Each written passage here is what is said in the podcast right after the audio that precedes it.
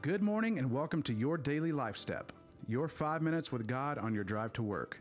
Remember, keep your hands on the wheel, your eyes on the road, and your heart turned towards God.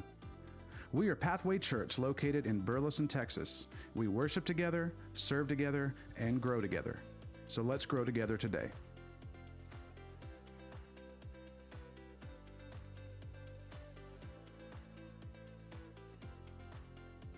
Day 2, Luke 10, verse 25 through 37.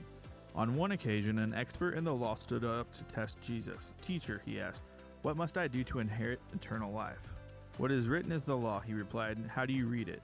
He answered, Love the Lord your God with all your heart, and with all your soul, and all of your strength, and with all of your mind, and love your neighbor as yourself. You have answered correctly, Jesus replied. Do this, and you will live. But he wanted to justify himself, so he asked Jesus, And who is my neighbor? In reply, Jesus said, A man was going down from Jerusalem to Jericho when he was attacked by robbers.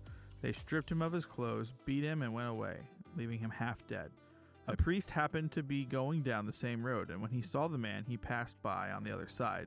So too a Levite, when he came to the place and saw him, passed on the other side. But a Samaritan, as he traveled, came where the man was, and when he saw him, he took pity on him. He went to him and bandaged his wounds, pouring on oil and wine. Then he put the man on his own donkey, brought him to an inn, and took care of him. The next day he took out two denarii and gave them to the innkeeper. Look after him, he said, and I will return. I will reimburse you for any extra expense you may have. Which of these three do you think was neighbor to the man who fell into the hands of the robbers? The expert in the law replied, The one who had mercy on him. Jesus told him, Go and do likewise.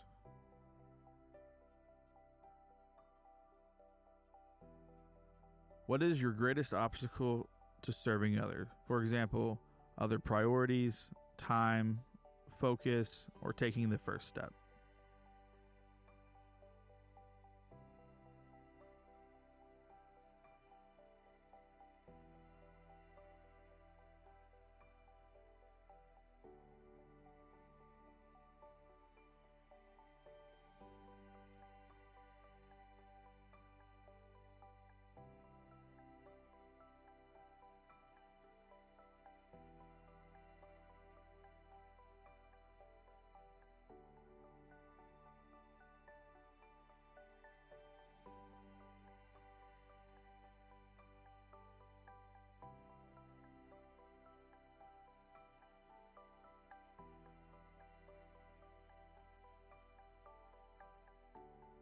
Let's pray. Examine my heart and remove every obstacle that prevents me from serving others. Amen.